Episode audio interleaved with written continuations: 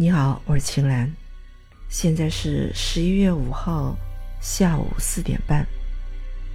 今天的广州天气阴冷，窗外是雾蒙蒙的，跟我今天的心情差不多，有些郁闷沉重。昨天晚上我刚洗漱完毕，大概十点多，正准备休息，手机里响起了叮咚叮咚的短信声。我打开一看，是老同学发来的。大学同学，他一连发了四张截图，头三张都是他跟某人的通话截图。我一张一张的看下去，看得我一愣一愣的，实在不敢确定是什么意思。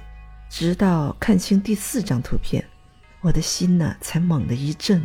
怎么会这样？怎么回事啊？太突然了，太难以置信了。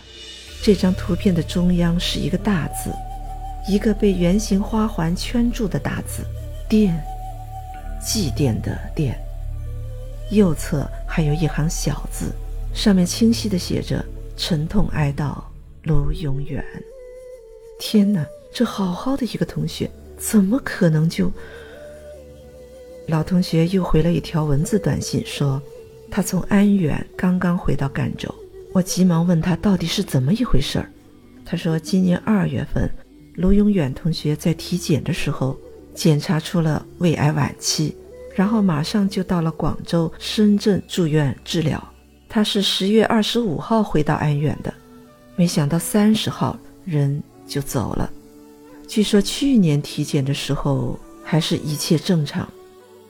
哎，休还没退呢，还差好几年呢，就这么匆匆忙忙的呀，一个晚上难以入睡。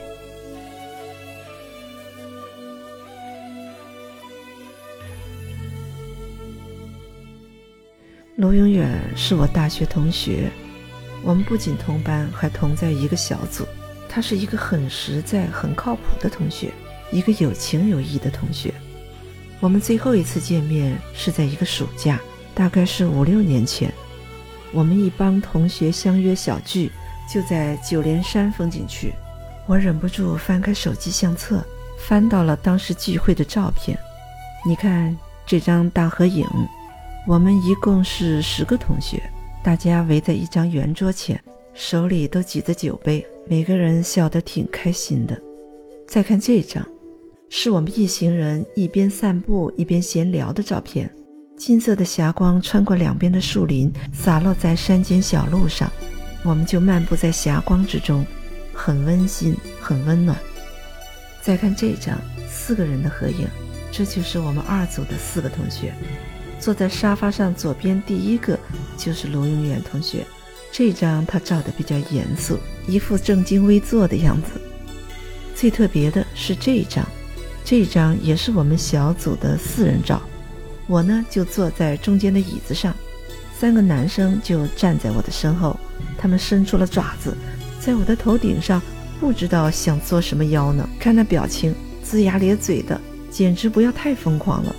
最后啊，他们还在这张照片上配了几个这样的字，哈哈，白发总算拔完喽。那是我第一次知道，卢永远同学原来也有顽皮的时候。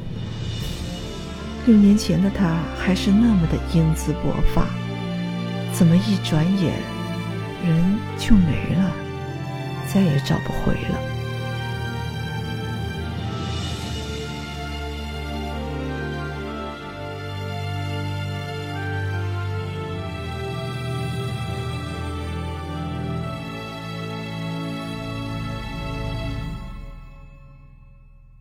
生命真的很脆弱，很无常啊！对这位老同学，没来得及为他尽一点心意，我心里难受、愧疚。我甚至还有点责怪某些同学，为什么不可以早点告诉一声呢？说不定我还能为他做点什么。回头再想一想吧，这种责怪根本也没什么道理。面对这位老同学的离世，我还能做什么呢？剩下的就只有为老同学祈祷了，但愿他的天堂之路能够顺风顺水。今天早上起来，心里还是闷闷的。我忽然想起一样东西，想找出来看看。我走进书房，搬来一把椅子，放到了书柜前。我站到椅子上，打开柜门，在书柜的高层，我一眼就看到了那本红色的纪念册，那是我的大学毕业纪念册，里边都是毕业时同学给的留言。我今天忽然就特别想去翻一翻，随手打开，你说奇怪吧？